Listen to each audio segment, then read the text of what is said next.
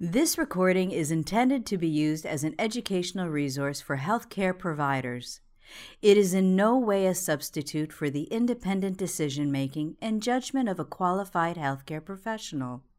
It should not be used to make a diagnosis or to overrule the advice of a qualified healthcare provider, nor should it be used to provide advice for emergency medical treatment. Welcome to the World Shared Practice Forum. My name is Amy Lyons, and I am the director of the Medical Surgical ICU at Boston Children's Hospital. Today, it's my privilege to talk with Dr. Sharon Kinney. Dr. Kinney has a dual appointment as a nursing consultant at the Royal Children's Hospital in Melbourne and as a senior lecturer at the University of Melbourne. We want to welcome Dr. Kinney to our Shared Practice Forum today. Welcome, Dr. Kinney. Thank you, Amy. Dr. Kinney, why don't you start with telling us how you got to be where you are today? What led you to nursing and then to research? What led me to nursing? I'm not quite sure what led me to nursing, but I can talk about how I got into paediatric nursing, and that wasn't planned at all. Um, I actually fell into paediatrics. I'd worked, I had a cardiothoracic background, I'd trained in adult cardiothoracic work um, in the UK. I'm originally from New Zealand, and when I returned to New Zealand, um, there was a cardiac hospital that I worked at that was adults. And one day someone said, Would you like to go and work in the nursery? And I thought, I don't know anything about children, but I'll give it a go. And I loved it. And so I did work there for a number of years. And working in New Zealand, um, there was really no major children's hospitals at that time. And so I moved to Melbourne specifically to do a course, which was in training in paediatric intensive care. And there I could combine my love for cardiac nursing in a unit that also looked after general paediatric intensive care patients.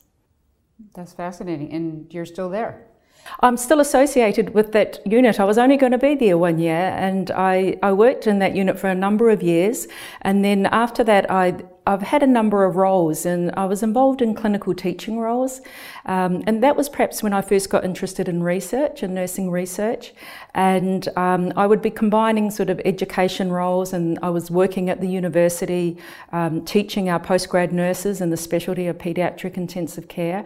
And so during that time, I, I guess I decided that I needed to spend some more time on research training. And that's what prompted me to undertake my PhD. That's, that's fantastic. Now tell us, tell us a little bit about how you support that bedside nurse in the research. How we support the bedside nurse. Well, I'm fortunate that I do have a dual appointment. So I work in the hospital and I also work at the university. And now I have a real interest in supporting nurses to either use research or to actually conduct research. And coming from the university where I teach evidence based practice subjects, I know nurses learn these um, skills, but actually, in reality, in the clinical area, it's much harder to, to carry on and keep engaged with those activities. Mm-hmm. So, I think there's two key activities that we support through our nursing research department at the moment. One is um, our OWL Nursing Journal Club. We call it the OWL Nursing Journal Club. So, wisdom coming with the OWL. And um, we tried introducing our nursing journal clubs across the hospital at different times and different places and had various successes. And then we now incorporated in our programs that we call Tuesdays at 2.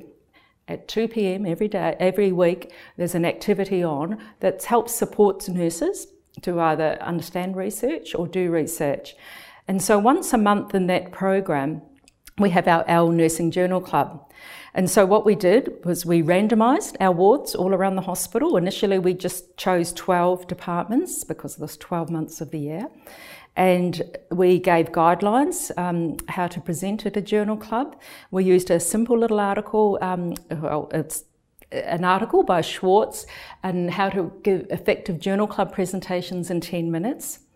We encourage nurses not to use PowerPoints, but to prepare a one page handout um, according to the guidelines. And uh, we have um, a marking rubric, so we actually mark um, and score each um, uh, journal club. And, and a key aspect of it is to encourage nurses to um, bring other nurses, not just from their ward, but other advanced practice nurses who may be related to. And um, the best part about it, I think, is the actual discussion that's generated. I'm sure it's a wonderful discussion. And how do you see the bedside nurses? Do they like it? Yes, in fact, we've evaluated um, the Journal Club and, and we presented back um, at the beginning of this year to the staff just to see if it improved their engagement with research. They certainly did feel they got something out of it. They felt that the um, preparedness to actually present for those who'd presented. Uh, they valued that support.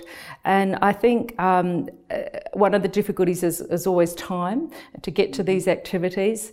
And so uh, uh we, you know, realise that they need support, but, but we have to be fairly time, um, time savvy in doing that. Um, the other thing was uh, nurses then started to say, hang on, I didn't hear about it. And we realised we had to do some more work with promoting it. So this year we've got 15 departments because people said, hey, I want to be in the Journal Club competition. Mm. Dr. Kinney, in your research you talk about clinical practice guidelines and how that can support the nurse at the bedside. Can you speak to us a little bit about that today? Yes. Um, another important aspect that we do in our department and is supporting nurses to actually engage and use research and use that to provide direction for their clinical practice. So at our hospital, we've always had um, clinical practice guidelines that have been uh, well utilised around the world and accessible to to all um, from wherever in whatever country. But um, the nurses' involvement in the development of those guidelines never really happened until recent years.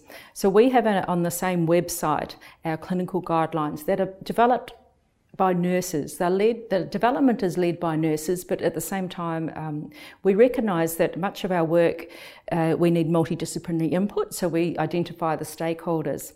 So, w- what we did um, a couple of years ago, uh, we had great support from our nursing executive director of nursing uh, to try and improve um, development of our clinical guidelines and use of guidelines. So we developed a clinical effectiveness committee, and we have nurses fr- from all around the hospital. We actually have about 47 nurses on this committee, and at our monthly meetings, we'd probably have at least 20 nurses, and they come from all departments, and we have different levels of experience. And the first step was to set up formal processes and how we were going to identify the need for a guideline, uh, processes of review, templates for, for preparation. And also, we wanted to, nurses to uh, be encouraged to look at the evidence to inform the guidelines. So, we do have a hierarchy of evidence and an um, evidence table that they are asked to complete. Perhaps not surprising is that for many things that we do in our nursing practice, there isn't actually the levels of evidence of research to support. But expert opinion is also um, valued, and so this is where the committee comes in. So to date, we've published 66 nursing clinical guidelines. We track um, the hits and we average about 60,000 hits per month. And last month we had 80,000 hits. Our most popular clinical guideline was oxygen delivery and how we deliver oxygen to children. And I had a quick look before I came, and I noticed uh, most of those hits, about 50%, are from Australia, but 25% were from the United States. So our guidelines are, are widely utilised, and uh, we're, we're certainly wishing to grow those guidelines as well. That's just wonderful work. Mm, thank you. Mm. I'd like to turn to our audience now and pose a question. When you answer, if you could please state the hospital location where you work. In your hospital, do you develop clinical nursing guidelines in your unit? And if so, is it a multidisciplinary team who develops these guidelines? If you don't develop clinical practice guidelines in your unit, where do you get your clinical practice guidelines from if you use any?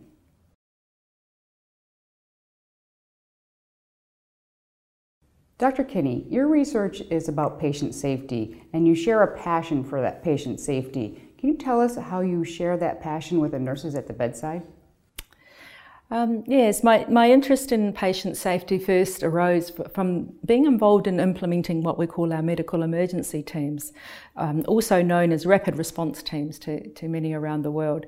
And I had the opportunity to be involved in, in implementing, in fact, one of the first paediatric medical emergency teams um, with colleagues at our hospital, Dr. Jim Tibballs particularly.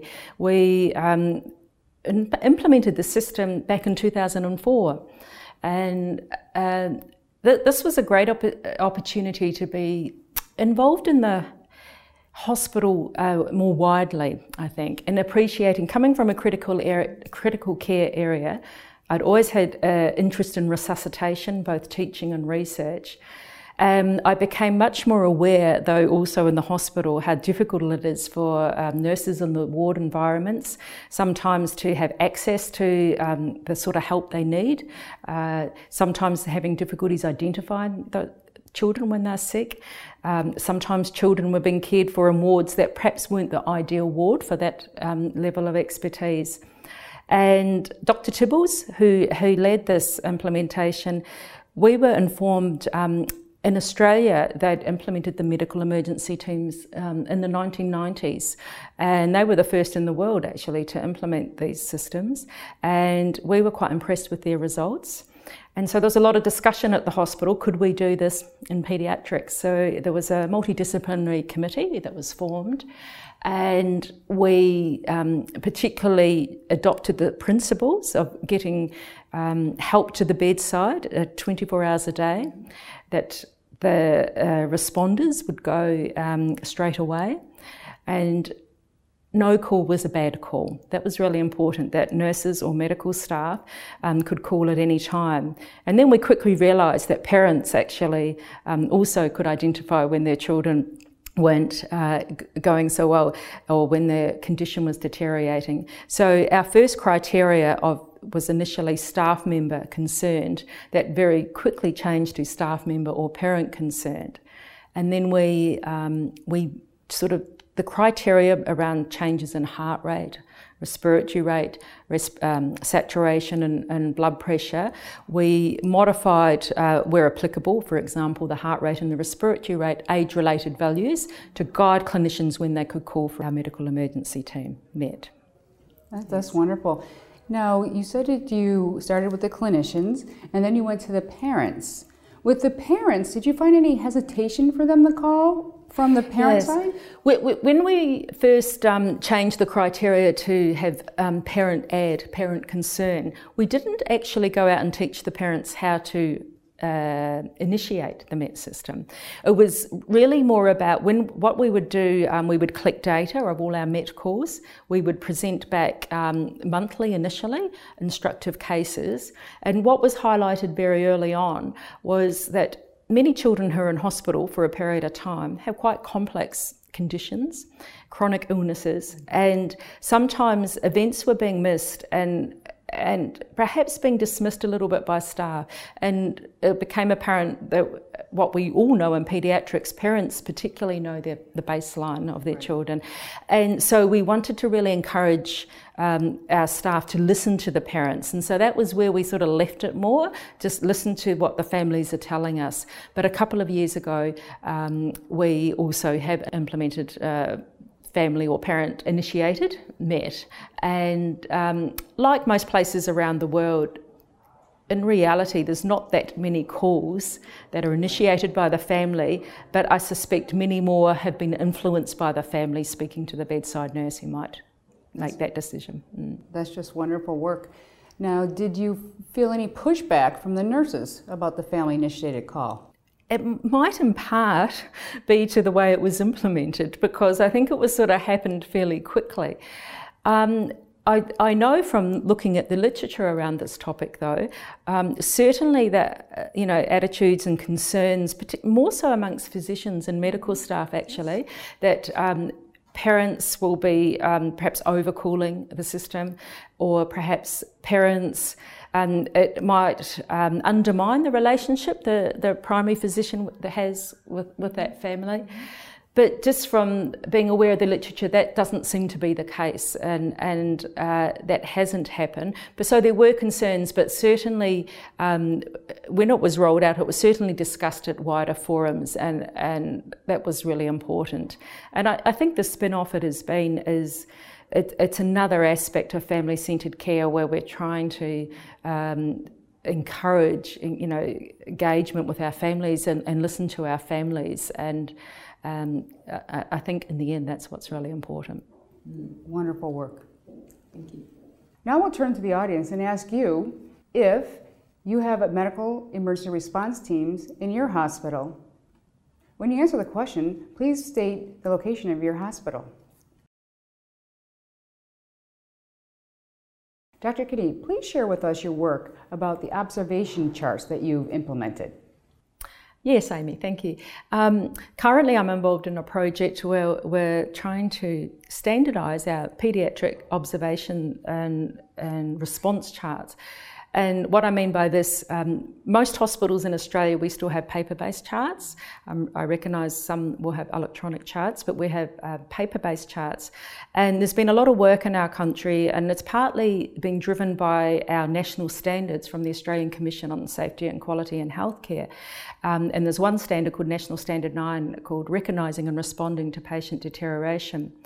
And already around Australia and some of our other states, the states have actually implemented a, a statewide approach to recording observations, both on in adults and children, and they've implemented this approach in each of the states.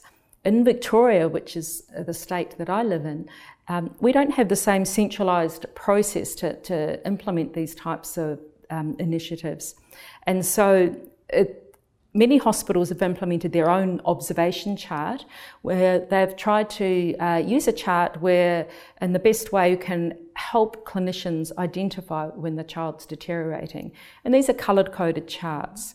And some of these charts are called track and trigger tools or um, early warning scores where you actually add up numbers. But we've chosen uh, what we'd call the track and trigger tool.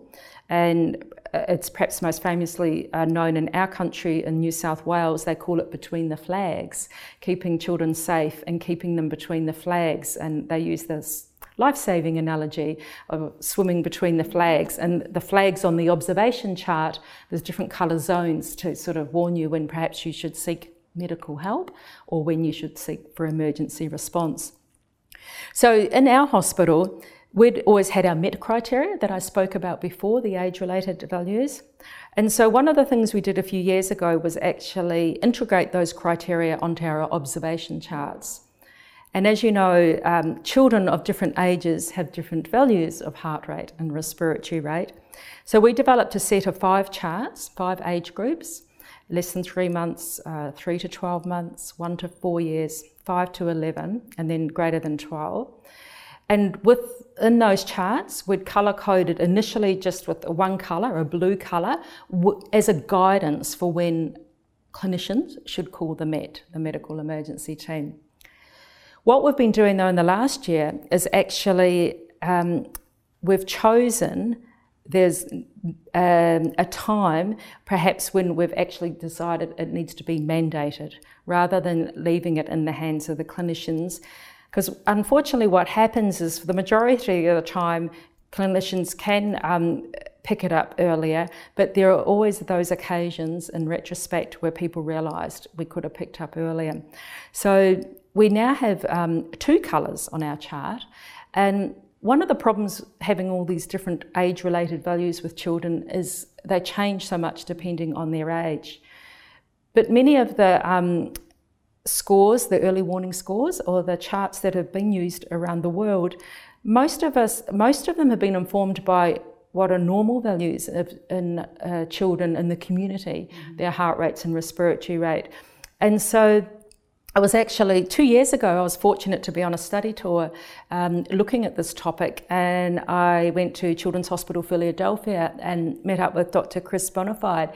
And he um, shared some data with me that he's since published. And he and his colleagues um, from Cincinnati Children's Hospital, they collected something like, I think, from about 14,000 children, heart rate and respiratory rate values. And from that, they developed percentile charts of what would be considered the normal sort of um, 50th percentile. And we use that data, the 95th percentiles and the 99th percentiles, to inform our charts. So for the upper values, and the first and the fifth percentiles to form the lower values.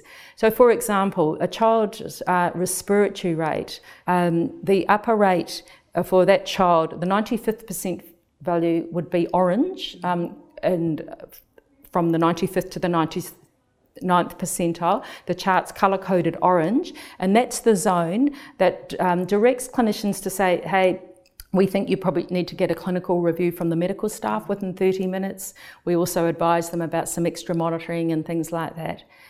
And then if the child hits the 99th percentile at the upper um, respiratory rate, extreme, or say the first percentile, which would be the very low respiratory rate, that's um, a trigger for our emergency response, and they're required to call a medical emergency team that would respond straight away. So that, that sort of principle we're trialling in two wards in our hospital, but we also um, were fortunate to get some funding from our Department of Health in the state of Victoria, and we're trialling these charts in 10 different um, clinical sites around the state.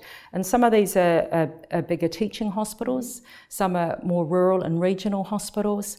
One of our hospitals, um, children are cared for in an adult environment, and the level of medical support is a general practitioner who won't be there on site all the time. So we're trialling to see um, more about the usability of the charts at the moment. Mm. And have folks to date found them usable? Yes, um, we're just uh, in the middle of our evaluation now, and we're doing various chart audits, but also we're having focus groups with nursing and medical staff at the, the various sites. And Overall, um, people have embraced the charts really well. Um, many hospitals didn't have any sort of um, track and trigger chart, and so they were pleased to, to, to be in the trial. In fact, when we first set up um, the statewide paediatric observation and response chart project, um, we had 22 sites wanting to be part of our trial. So there's a real need for it, and partly it's our national standards that has driven that. So I guess the time was right for us. Um, but certainly the preliminary feedback, we've got good feedback about how we can modify the charts a little bit, and we're implementing in um, uh, most of our hospitals in Victoria. That's wonderful. Mm. And in your yeah. hospital, have you seen a decrease in cardiac arrest? Since the charts. Yes. It's a little bit early to say just with the implementation of these charts. Certainly, our MET system. Um, uh, one of the studies I was involved in with Dr. Tibballs was our four year outcomes of looking at the introduction of MET. And one of the difficulties when you're looking at decreased cardiac arrests they don't actually occur very often in the ward environments.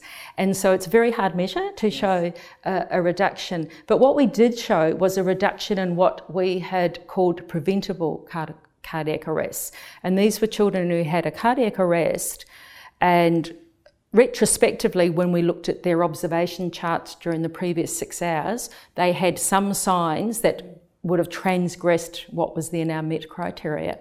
And we did significantly reduce those. And we did, um, the MET system did seem to have an impact on hospital mortality and significantly reducing that.